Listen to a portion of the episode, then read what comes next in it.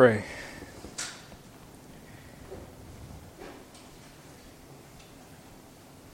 Father, I, we ask that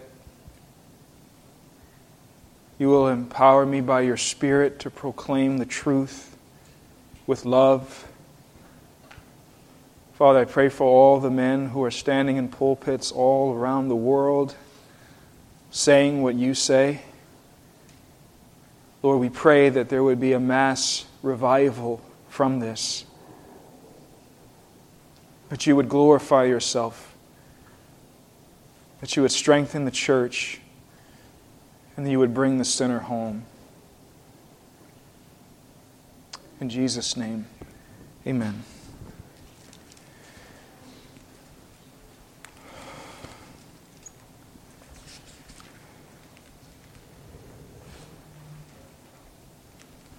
I've entitled the sermon, What the Bible Actually Says About Homosexuality. we're going to be going to several, to multiple passages of Scripture, but I want to start in Jude, verse 3.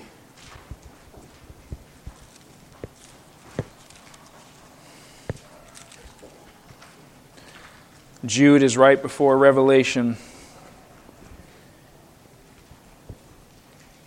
He says this Beloved, although I was very eager to write to you about our common salvation, I found it necessary to write appealing to you to contend for the faith that was once for all delivered to the saints.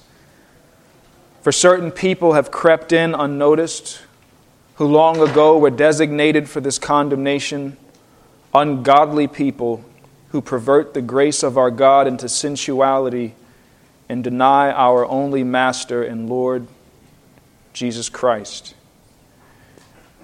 And Jude captures the heart of why I am doing what I am doing, why I am preaching this sermon today. Brothers and sisters, I would love to continue speaking of our common salvation from Romans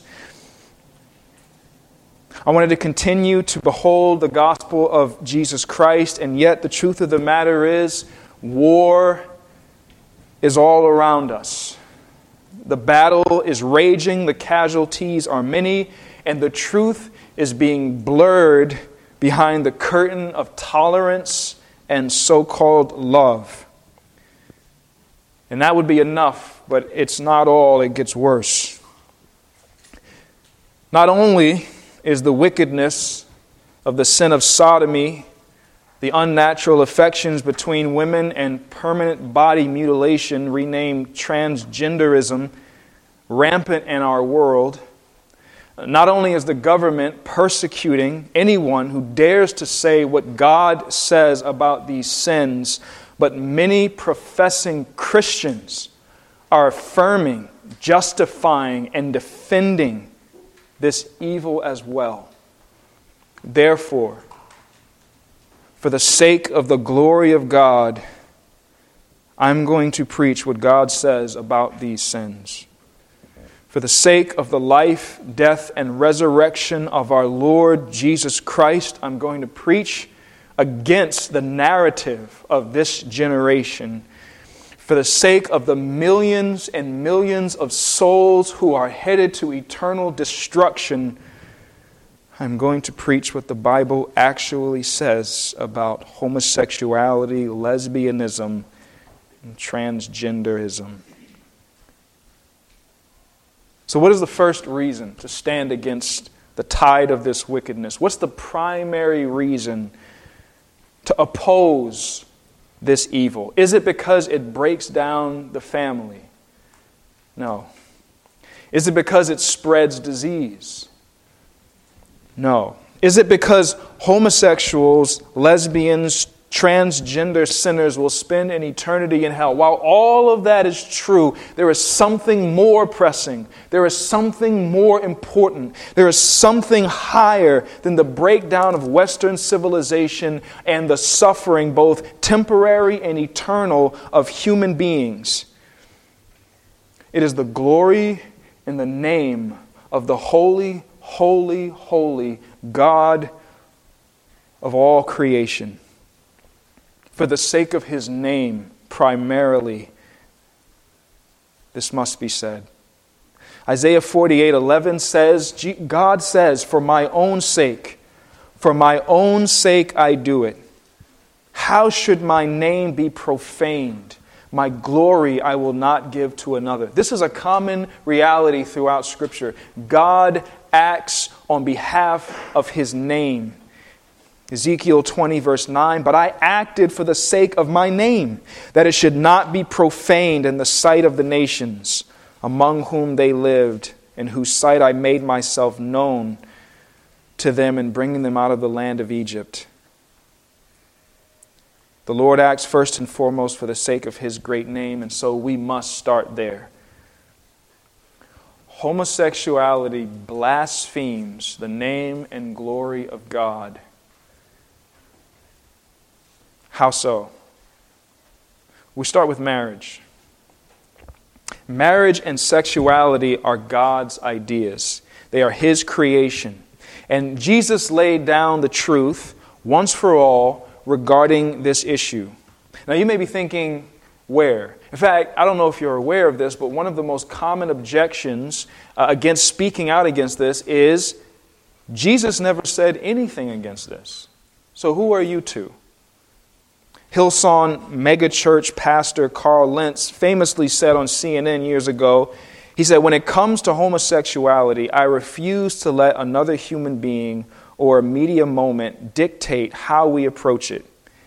Jesus was in the thick of an era where homosexuality, just like it is today, was widely prevalent. And I'm still waiting for someone to show me the quote where Jesus addressed it on the record in front of people. You won't find it because he never did. And he's not the only one who makes this claim, it is common. Jesus never said one word against homosexuality. This is from the website American Progress. In all of his teachings, Jesus uplifted actions and attitudes of justice, love, humility, mercy, and compassion. He condemned violence, oppression, cold heartedness, and social injustice Never once did Jesus refer to what we call homosexuality as a sin.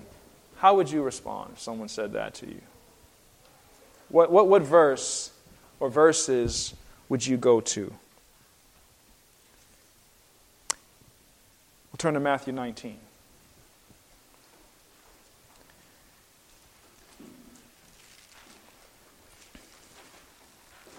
As I said, we begin with the glory of God as the primary reason and the foundation for why everything else is said.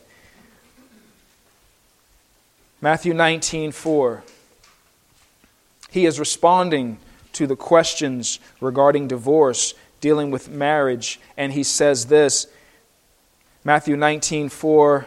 He answered, Have you not read that he who created them from the beginning made them male and female? Jesus is referring to Genesis 1:27 which says so God created man in his own image in the image of God he created him male and female he created them. This means that one Jesus believed Genesis as a fact. He didn't think it was an allegory, he didn't think it was an illustration. This was thousands of years after the words were spoken and written. He didn't think they were outdated, he didn't think they were irrelevant. No, he believed that Genesis was fact. And he went back to the beginning as a necessary thing to understand the mind and the will of God regarding human sexuality. Have you not read that he who created them from the beginning made them male and female? In other words, God made men, God made women. He did not make a third category. He did not create a hybrid of the two. He didn't make men and women who can change into something else. Then remember, this is before the Mosaic law. And you can see clearly that God established only boys and girls, men and women, males and females. And yet, what have you and I been told for years now? Sexuality is fluid. Children, you remember in school, maybe you're still learning it, that you would learn about the three states of matter, right? Solid, gas, and what's the other one? Liquid. Liquid or fluid. If you put a fluid into a cup, let's say you have some a liquid in a bowl, you pour it into a cup, the fluid, the liquid takes on the shape of the vessel that it has. But a solid, for example, a rock, if you put a rock into a cup, it's not going to change. It's going to stay the same shape because it's solid. So, when it comes to the question of sexuality, maleness and femaleness, you and I have been told that human sexuality is like liquid, it's fluid.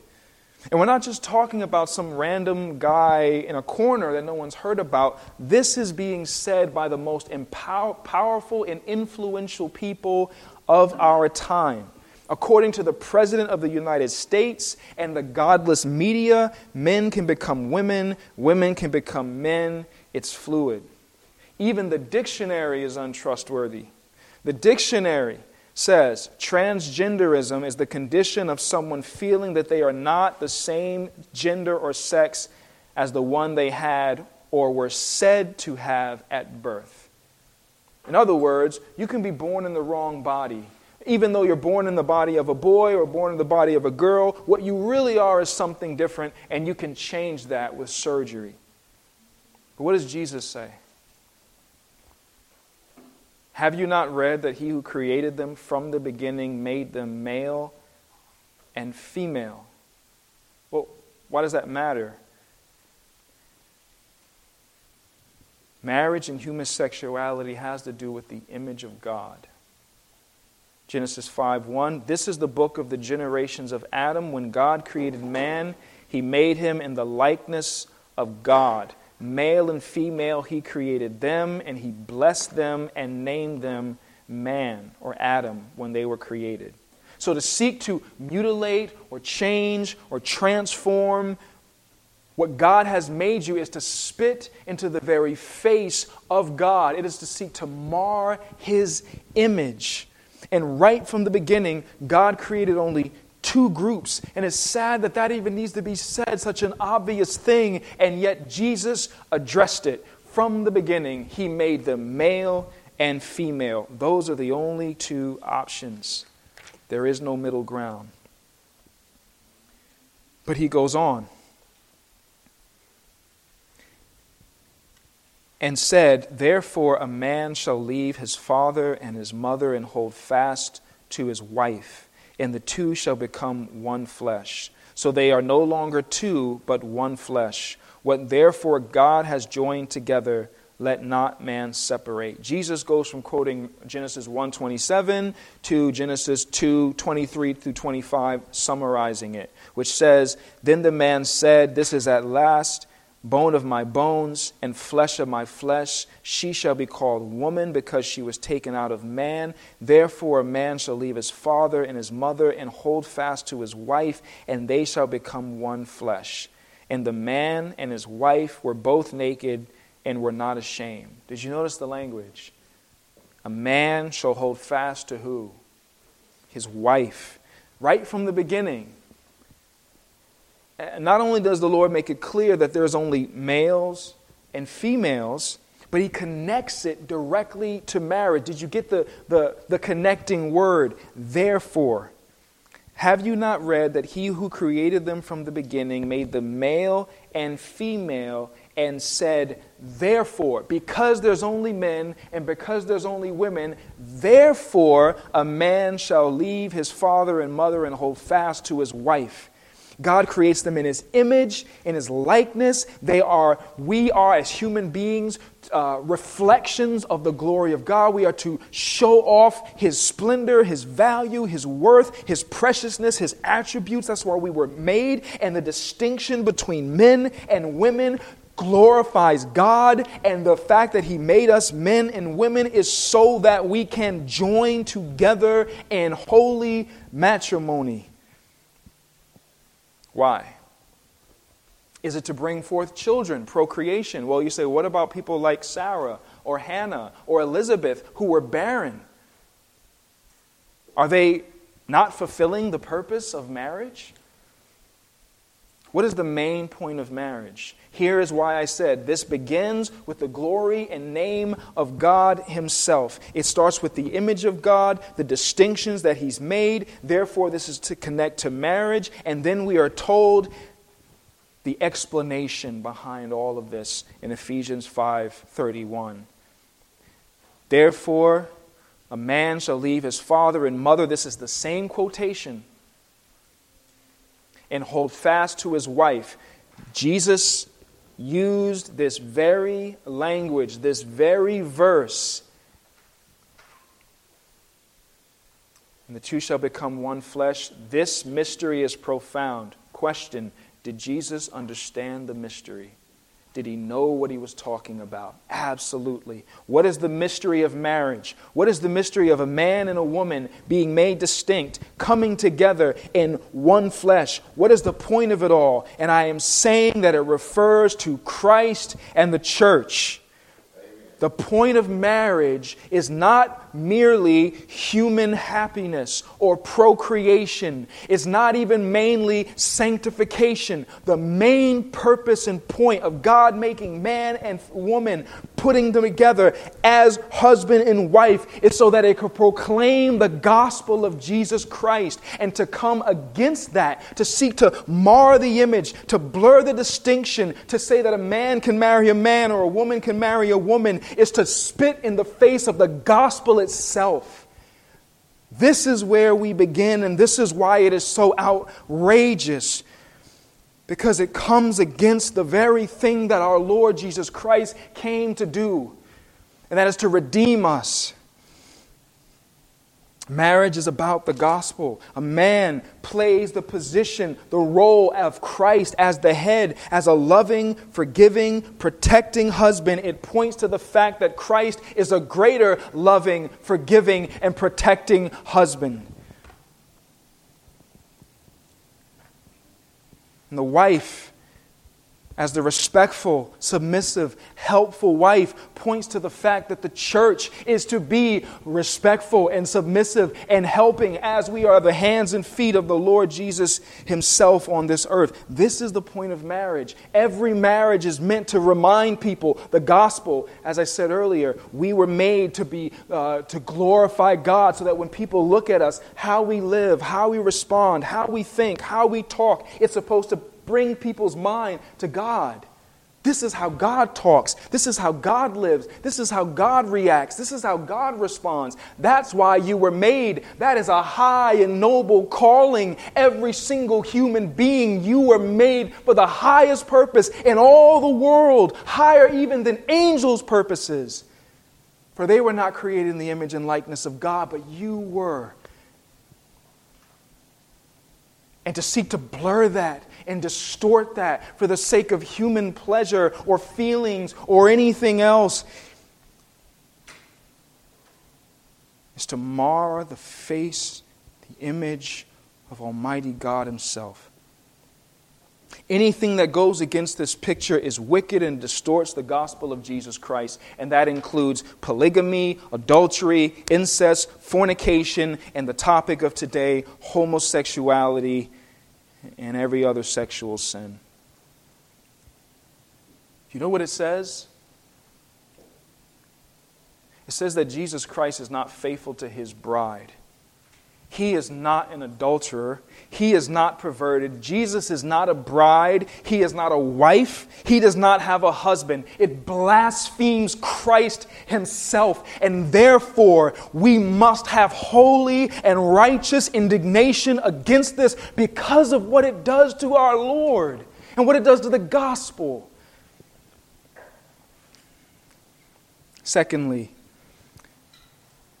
not only is homosexuality sinful because it distorts the gospel by distorting marriage, which is an illustration of the gospel, but it disgusts God. It disgusts God. There has been an intentional strategy to take what is vile, wicked, sinful, and repackage it. Give it a softer name. a more attractive appearance, a more affirming acceptance. In Texas, as you're driving, you see a lot of roadkill raccoons, armadillos, possums. And if you were to take one of those rotting corpses, bring it into your home, wash it off, comb its hair, spray perfume on it, will that solve the problem, children? No. It's still what? A rotting, nasty, disgusting, maggot filled corpse. That is what they are seeking to do with this sin. And should we be surprised? 2 Corinthians 11:14 says, "And no wonder, for even Satan disguises himself as what? As an angel of light. So it is no surprise if his servants also disguise themselves as servants of righteousness their end will correspond to their deeds. Homosexuality went from being called a sin, being called sodomy, to being called gay and LGBTQ. It's much more soft, much more pleasant. It went from being a vile and wicked thing to being an orientation, even an honor, for the President of the United States makes a national monument of a place of rioting and murderous violence and vile wickedness, speaking of the Stonewall Inn and the Stonewall riots and what Barack Obama did when he was in the office.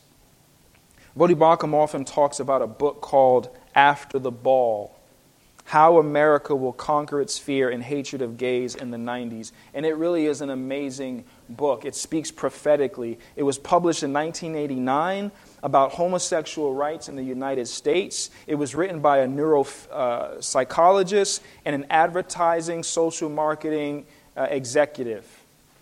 And what they do is they lay out this plan of how to get Americans to feel less uh, offended and more affirming about homosexuality. And it reads like 1984. It's amazing. And they talk about something called desensitization, which means subjecting the public to a continuous flood of gay related advertising presented in the least offensive fashion possible if straights can't shut off the water, they may at least eventually get used to being wet. And as you think about the education, I've worked in the public schools going on 11 years. And it's amazing how glamorized and normalized homosexuality is in the public schools and in the higher education, and that is not accidental, it is by design. To take it and give it a more pleasing face. Hollywood has been one of the most uh, proactive and successful advocates of giving a new appearance to this vile thing. It's not just putting characters in films and TV. No, when this is the subject matter of film, it wins the highest awards. Bohemian Rhapsody, The Favorite, Green Book, Fantastic Woman, Moonlight, Dallas Buyers Club, Milk, a film about a pedophile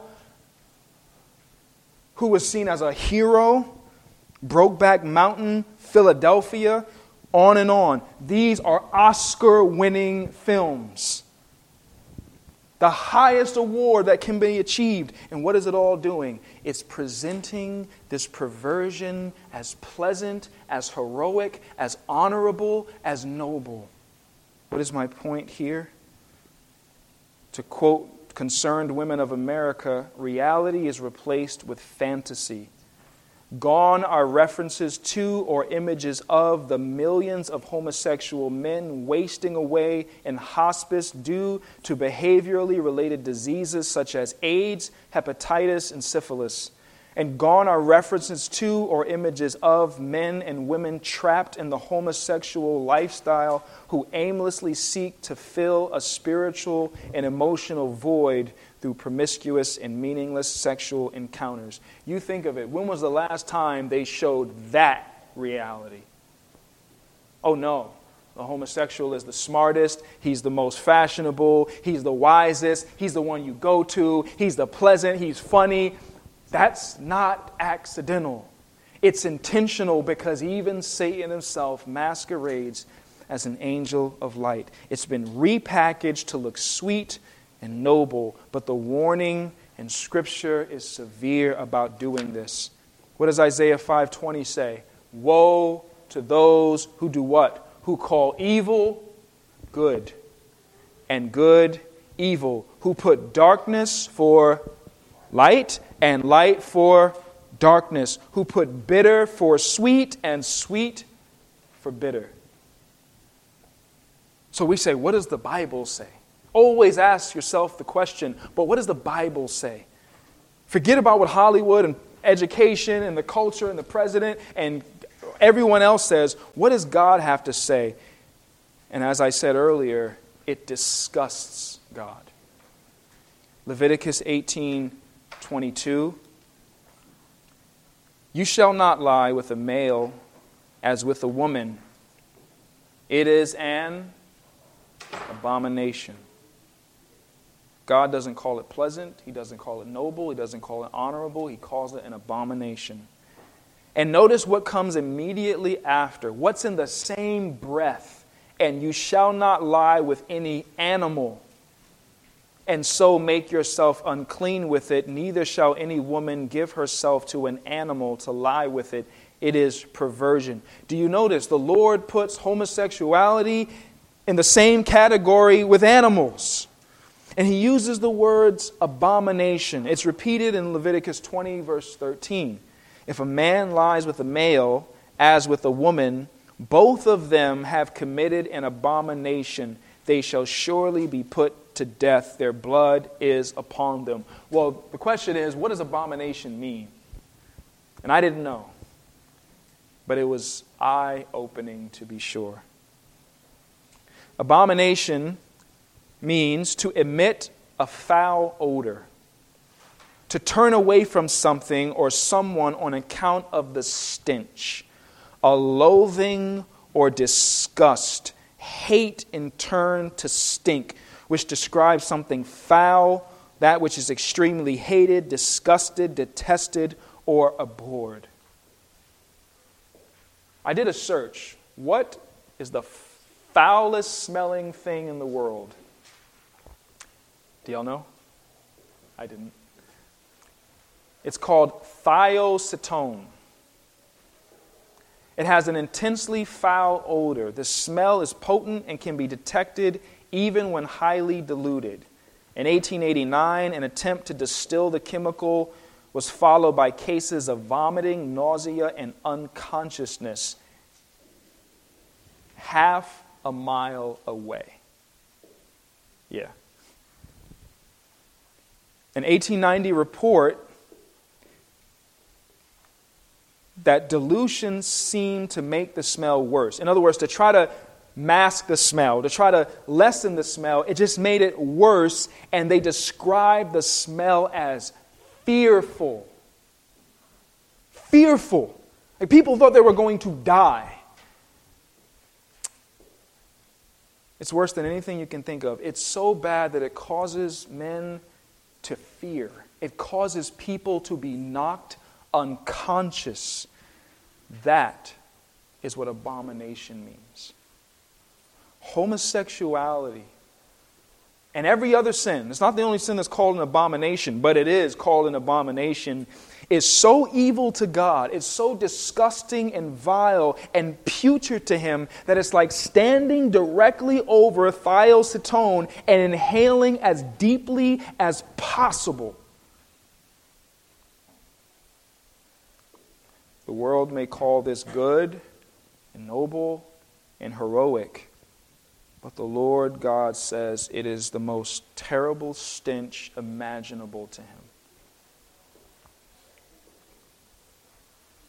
Now, what happens to you when you smell things that are so foul that you just can't take it anymore? Something happens to you whether you want it to happen or not. Something begins to occur.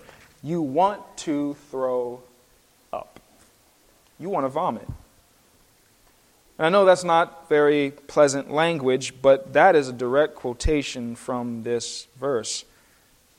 After he directly calls sodomy an abomination, he goes on to say this Do not make yourselves unclean by any of these things, for by all these the nations I am driving out before you have become unclean, and the land became unclean, so that I punished its iniquity, and the land vomited out its inhabitants. Now, obviously, he's not talking about the dirt and the grass and the stones. He is the one who was disgusted by the stench and vomited them out. But did you catch that? Not only does it provoke uh, vomiting, the nations before them did these things. In other words, homosexuality was rampant and common in the days of the Israelites. It was common and rampant in Paul's day, and look around. What do we see? The same thing. It, was stark to me as history records the dark reality that this abomination was everywhere. I didn't know that. Babylon, for example, the Babylonians saw homosexuality as something normal and attached no social stigma to men taking the female role. Did y'all know that? Think of the Israelites being taken to Babylon to live among that. Mesopotamia which the world says is the cradle of civilization. Same sex relationships were so common based on evidence from artwork as well as literature that they are depicted equally with those of the opposite sex.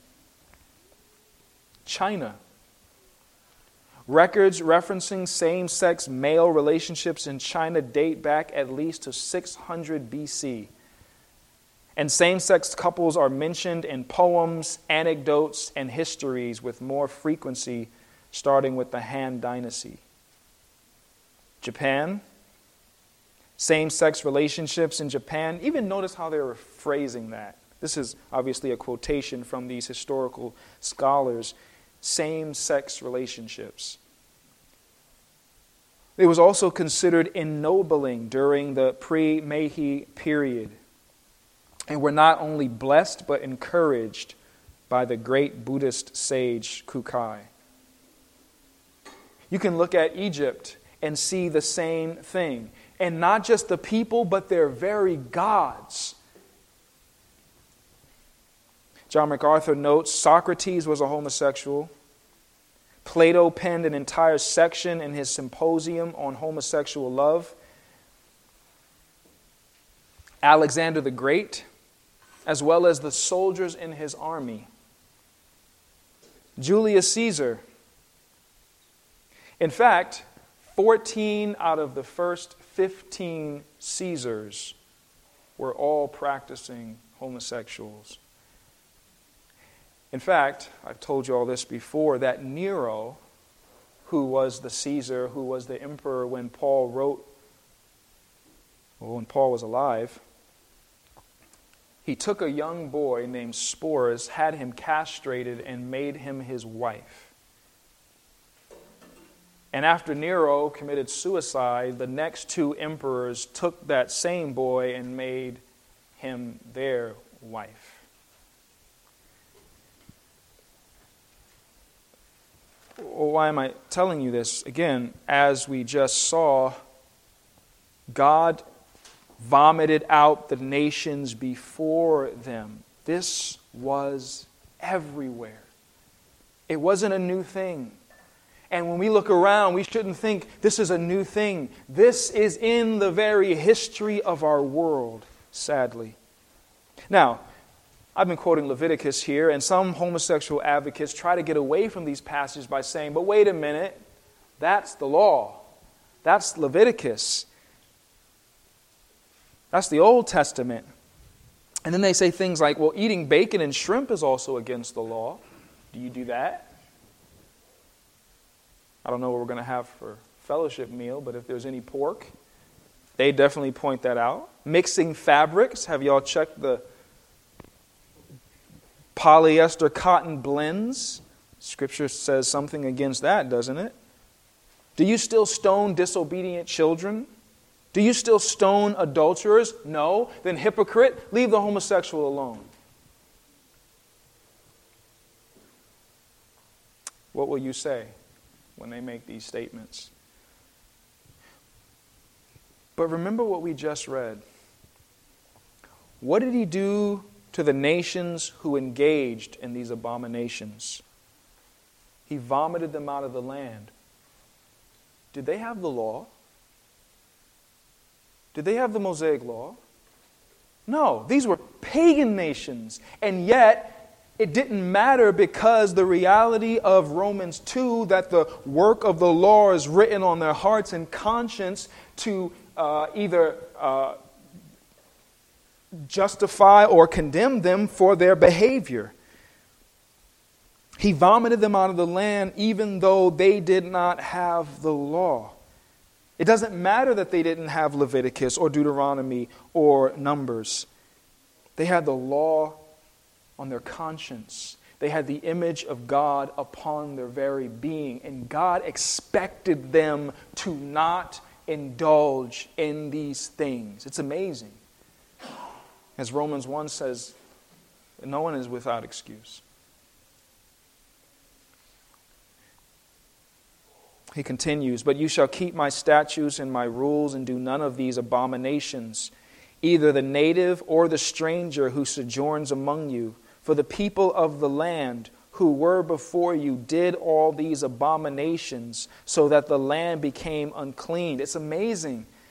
God is holding these people accountable lest the land vomit you out when you make it unclean, as it vomited out the nation that was before you. For everyone who does any of these abominations, do you notice how often he keeps repeating the stench, the stench? The person who does them shall be cut off from among their people. So keep my charge never to practice any of these abominable customs that were practiced before you and never to make yourselves unclean by them. I am the Lord your God.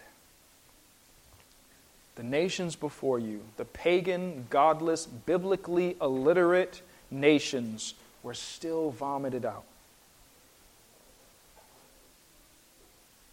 So, this is a word game. And it doesn't take anything away because the fact of the matter is what? God is still disgusted this sin makes him sick to his stomach, whether you know the Bible or not. What do we think is going to happen to America?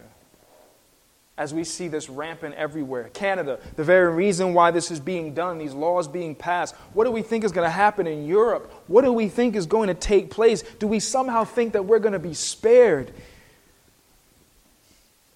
It still disgusts him to these very days that we are in. What does the New Testament call these actions? 1 Timothy 8 through 11. 1 uh, Timothy 1 8 through 11, sorry. Now we know that the law is good. Yes, I'm sorry, I'll let you turn there.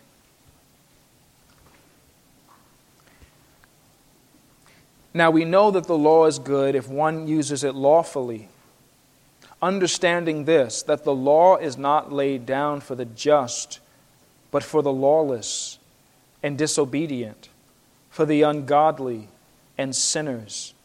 He says, lawless, disobedient, ungodly, sinners, for the unholy. These are the terms that God uses to describe these practices for those who strike their fathers and mothers, for murderers, for the sexually immoral, men who practice homosexuality, enslavers, liars, perjurers, and whatever else. And here else, more description is contrary to sound doctrine in accordance with the gospel of the glory of the blessed God with which I have been entrusted. The world calls it good. God calls it an abomination, unholy, sinful. It's disgusting to him. It's a stench. It causes him to vomit people out of the land. It's unholy. What are you calling it? Are you saying what God says, or do we fear losing friends?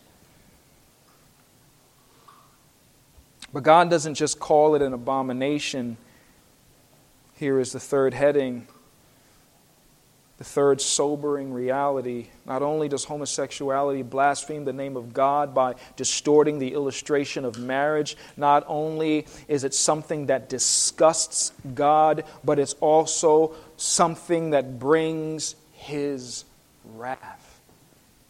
Homosexuality angers God and brings His wrath. People want to go back and forth about shellfish, about fabric. But before the law was ever given, you know what you find in Genesis 19? The destruction of Sodom and Gomorrah. Long before there was ever a Moses or Mosaic law, before there was a Sinai and a tablet on stone, two angels came to Sodom in the evening. And Lot was sitting in the gate of Sodom. When Lot saw them, he rose to meet them and bowed himself with his face to the earth and said, My lords, please turn aside to your servant's house and spend the night and wash your feet. Then you may rise up early and go on your way. They said, No, we will spend the night in the town square. But he pressed them strongly. Why? Because he knew what would happen to them. So they turned aside to him and entered his house, and he made them a feast and baked unleavened bread, and they ate. But before they lay down, notice the language here. The men of the city, the men of Sodom, both young and old, all the people to the last man surrounded the house. This uncontrollable lust consumes those who engage in it. It does not find itself being quenched, it is insatiable, and it's spread to every single man in the town, young and old. They surrounded the house. They called to Lot, Where are the men who came to you tonight? Bring them out to us, that we may know them. Lot went out to the men at the entrance, shut the door after him, and said, I beg you, my brothers, do not act so wickedly. Sadly, Lot acted wickedly along with them. Behold, I have two daughters who have not known any man. Let me bring them out to you and do to them as you please. That is evil. That is wicked. That is vile. And the Bible says that righteous Lot was grieved. It started to stain him where he would even conceive of such a vile and evil and wicked thing to give his daughters to these literal sodomites. Only do nothing to these men, for they have come under the shelter of my roof. But they said, Stand back and they said, This fellow came to sojourn, and he has become the judge. Now we will deal worse with you than with them. By the way, some people say the sin of sodomy was a lack of hospitality because of a reference in Ezekiel 18 that talked about the other sins of Sodom and doesn't mention homosexuality. Clearly, that is a lie. Then they pressed hard against the man Lot and drew near to break the door down. But the men reached out their hands and brought Lot into the house with them and shut the door. And they struck with blindness the men who were at the entrance of the house, both small and great, so that they wore themselves out, groping for the door. This is the behavior. How does God respond? They are struck blind and they're not stopped. They're not convicted. They're not afraid. They are so controlled by this lust that all they want to do is get to these men. God responds The sun had arisen on the earth when Lot came to Zoar. Then the Lord rained on Sodom and Gomorrah sulfur and fire from the Lord out of heaven. And he overthrew those cities and all the valley and all the inhabitants of the cities and what grew on the ground. This is the only time in history God has ever done this. Some people say all sin is the same. In one way, yes, every sin will bring you to destruction. But this sin is unique. It's unlike anything else. God has never done this at any other time in history. Jude verse 7 says, Just as Sodom and Gomorrah and the surrounding cities, which likewise indulged in sexual immorality and pursued unnatural desire, served as an example by undergoing a punishment of eternal fire. It brings the wrath of God, literally. Romans 1 talks about the wrath of God in another way, that he turns people over to this. Verse 25 in Romans 1 they exchanged the truth about God for a lie and worshiped and served the creature rather than the Creator who is blessed forever. Amen. For this reason, God gave them up to dishonorable passions, for their women exchanged natural relations with those who are contrary to nature. And the men likewise gave up natural relations. It's unnatural with women and were consumed with passion for one another, men committing shameless acts with men and receiving in themselves the due penalty for their error. Do you see? What, what, what, is, what is this? The mercy of God is extended the kindness of God is, is extended. Turn from this. The truth that can be known about God is presented to them, but they desire to continue to suppress the truth that they can enjoy their lust. And God says, Fine, I turn you over, and not just to the things you're doing, but to go even further and farther than you ever imagined. Beware if you are suppressing the truth he may turn you over to homosexual sin too. But it's not just a historical thing and it's not just a temporary thing and being turned over to sin. Ephesians 5, verse 5 says, For you may be sure of this, that everyone who is sexually immoral or impure or is covetous, that is an idolater, has no inheritance in the kingdom of Christ and God. Let no one deceive you with empty words, for because of these things the wrath of God comes upon the sons of disobedience. Therefore, do not become partakers with them. The wrath of God is coming. The end of this sermon may never come, but the wrath of God is coming. Tomorrow may never come, but the wrath of God is coming. He hates this sin. He's disgusted by this sin. He pours out his wrath upon this sin. And 1 Corinthians 6 says, Or do you not know that the unrighteous will not inherit the kingdom of God? Do not be deceived. Neither the sexually immoral, nor idolaters, nor adulterers, nor men who practice homosexuality, nor thieves, nor the greedy nor drunkards, nor revilers, nor swindlers will inherit the kingdom of God. Those who practice homosexuality, whether passive or aggressive, whether the dominant role or the passive role, will not inherit the kingdom of God. And you know what? There are many people who are saying they will. Just like in Jeremiah's day, they're saying, Peace, peace. Tim Keller, he said, You don't go to hell for being a homosexual. J.D. Greear, former president of the SBC,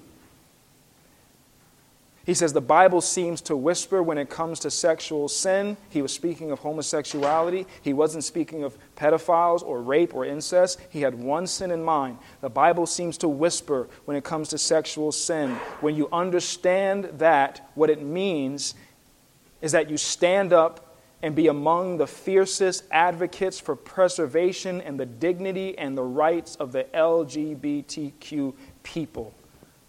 And the scripture says clearly the unrighteous will not inherit the kingdom of God. And they're saying, yes, you will. And they're liars.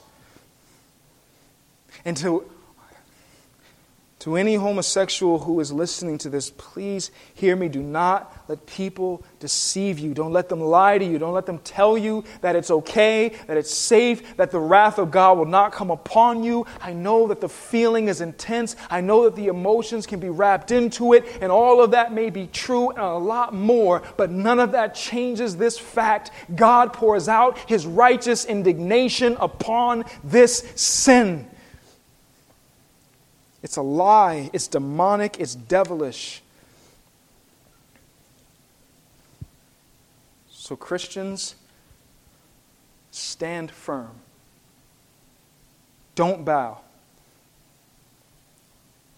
So many so called Christians are asked direct questions Is this a sin?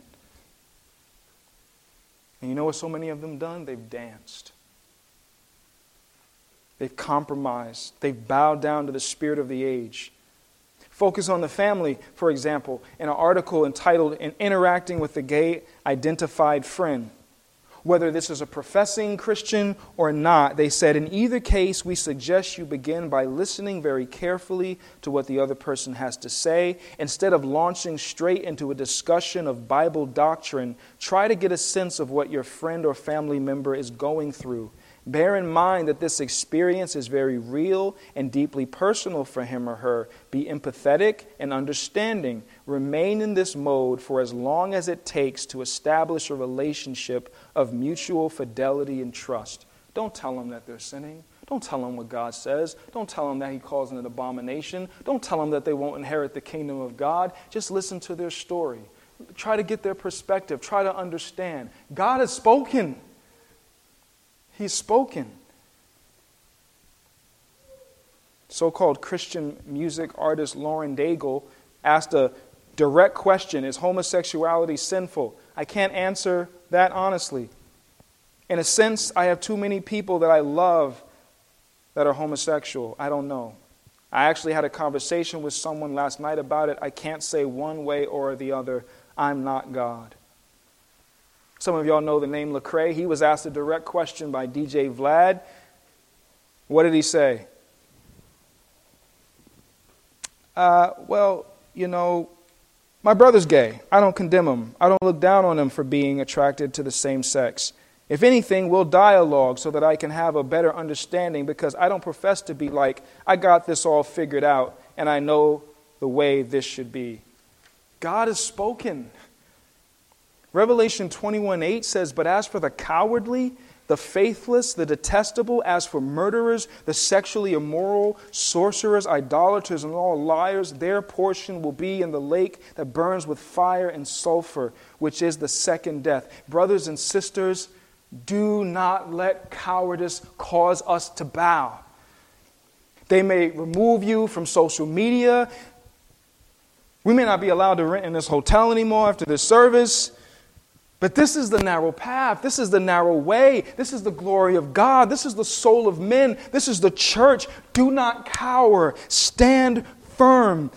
Be watchful. Stand firm in the faith. Act like men. Be strong. Let all that you do be done in love. And love rejoices with the truth. It does not rejoice in wrongdoing. It is not loving to tell homosexuals, you're okay.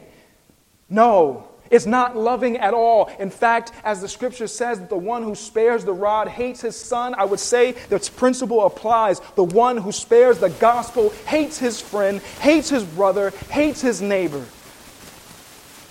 Stand don't bend to the bullies. Don't buckle. Don't let them pressure you to compromise. Stand firm in Christ and His truth. Stand on the gospel. Look to Christ. Draw near to the cross. Think of eternity and stand firm. They need to know the truth. They need to hear the gospel. They're not going to hear it from Hollywood. They're not going to hear it from the news. They're not going to hear it from Christian musicians. They need to hear it from genuine believers who stand firm and who love God and love them. No matter the pressure, don't bow. Do not bow. This guy wrote a book called Gay Single Christian, saying, you know what? It's possible for you to be a gay Christian, just don't practice the behavior, but inside you can lust all you want to. What does Jesus say? You have heard that it was said, You shall not commit adultery. But I say to you that everyone who looks at a woman with lustful intent has already committed adultery with her in his heart. Jesus points to the heart. And so, my final statement the only hope for homosexuals is the only hope for all of us. 1 Corinthians 6 9. Or do you not know that the unrighteous will not inherit the kingdom of God? Do not be deceived, neither the sexually immoral, nor idolaters, nor adulterers, nor men who practice homosexuality, nor thieves, nor the greedy, nor drunkards, nor revilers, nor swindlers will inherit the kingdom of God, and such were some of you. For years, people are saying that uh, there's a gay gene. Well, they just put out research. We knew it was true that it's not true, but they just did research that discovered there is no single gene responsible for a person being gay or lesbian. That means there's nothing physiological, there's nothing medical. You cannot open up someone, do surgery, and find here's the gay gene. No, there is none of that. And I, and I don't want to make light of the, of the reality of, of what is going on inside of people, but this is a matter of the heart. This is a matter like every other sin. It is a matter of the heart. It's not genetic, it is a choice, it is a decision, it is a sinful condition because of the fall. And those passions can be powerful. But so is the passion and the sin of adultery and greed and idolatry and pride and murder. There's good news for every single man, woman, and child that struggles with these unnatural feelings and attractions, those six words that change everything. Such were some of you. In this church were people who had been converted by the power of the gospel, by the power of the Holy Spirit. They looked to Christ, they believed in Him, and they were changed. That doesn't mean they didn't struggle, that didn't mean that they didn't have to wrestle, but what Christian doesn't? Every sin that you've been delivered from, you still wrestle with and battle with to this day. And so it is with the homosexual but you were washed. You were sanctified. You were justified in the name of the Lord Jesus Christ and by the Spirit of our God. The past tense. Such were some of you. You know why that's such good news? Is because it means you can change. You can be changed. You can be free. So many of these people, oh, they, they force you to try to affirm it. Why? Because of the guilt and the shame. They know it's wrong and they want everyone to say it's right because they're trying to quiet their conscience. They say they're gay. They're not gay. They're not happy. They are depressed and, and in prison. But there's freedom in Christ. He breaks those chains. Such were some of you. You can be free. And I know there are many who want to be free and they've tried everything else and they feel like they can't be free, but such were some of you. You can be forgiven. Oh, the sin is dark and the shame is great. And there are things that these people have done, some of you have done who are watching this, listening to this, that you're so ashamed of. You don't want anyone to know the secret places, the dark rooms going here and there. You don't want anyone to know. God knows, and He will still forgive you. He will still have mercy on you. He will still love you and wash you and cleanse you. He will bring you to Himself. He will make you new. He will give you a new heart. He will give you new desires. He will give you a new mind. He will deliver you from this debased way of thinking. You don't have to remain in your lust, in your shame, in your guilt. Jesus Christ went to the cross and bore in his body our sins, both heterosexual and homosexual. There are people who don't know that, and you need to know that, that in his body he bore our sins so that you could be free. So that you could be free and rescued from the wrath of God. That when He looks at you, He doesn't see disgust, He doesn't see the stain, He doesn't see the shame, He doesn't see the wickedness. No, when you trust in the Lord Jesus Christ and are washed, you bear His garment.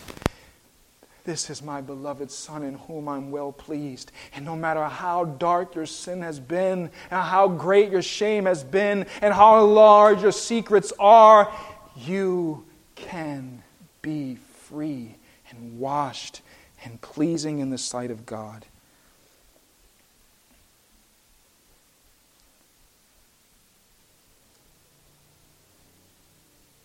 But you need to call your lifestyle what God calls it not an orientation, not an alternate lifestyle. Why? As Jesus said, those who are well have no need of a physician. If you're good, you're noble, you're fine, and you're happy, you have no need of a physician because you're not sick. Only those who see their sickness, only those who see their need will cry out to him. You must call it sin. And you must see yourself as a hell bound sinner. Those are the only people who can be saved. And I know it's not just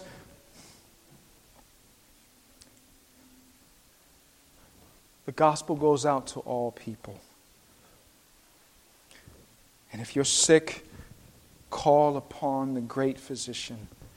Are you lost? Call upon the one who is the way.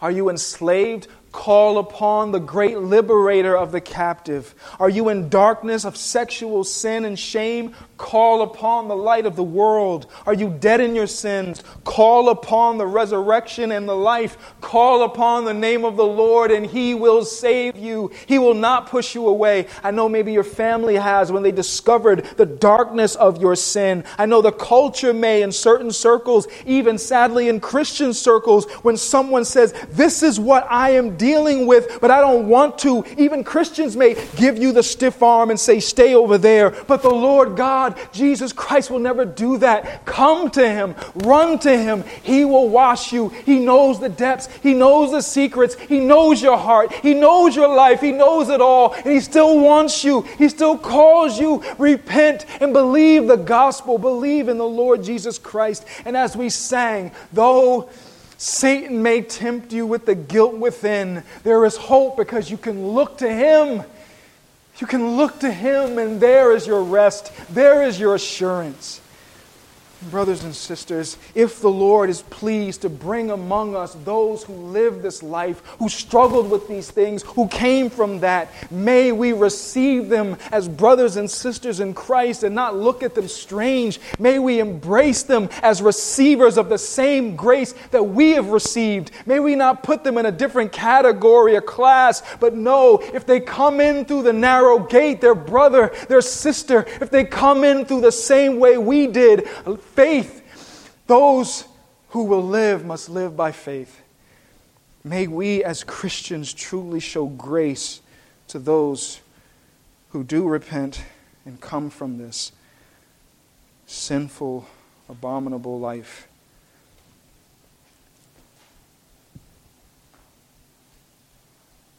Amen. Father,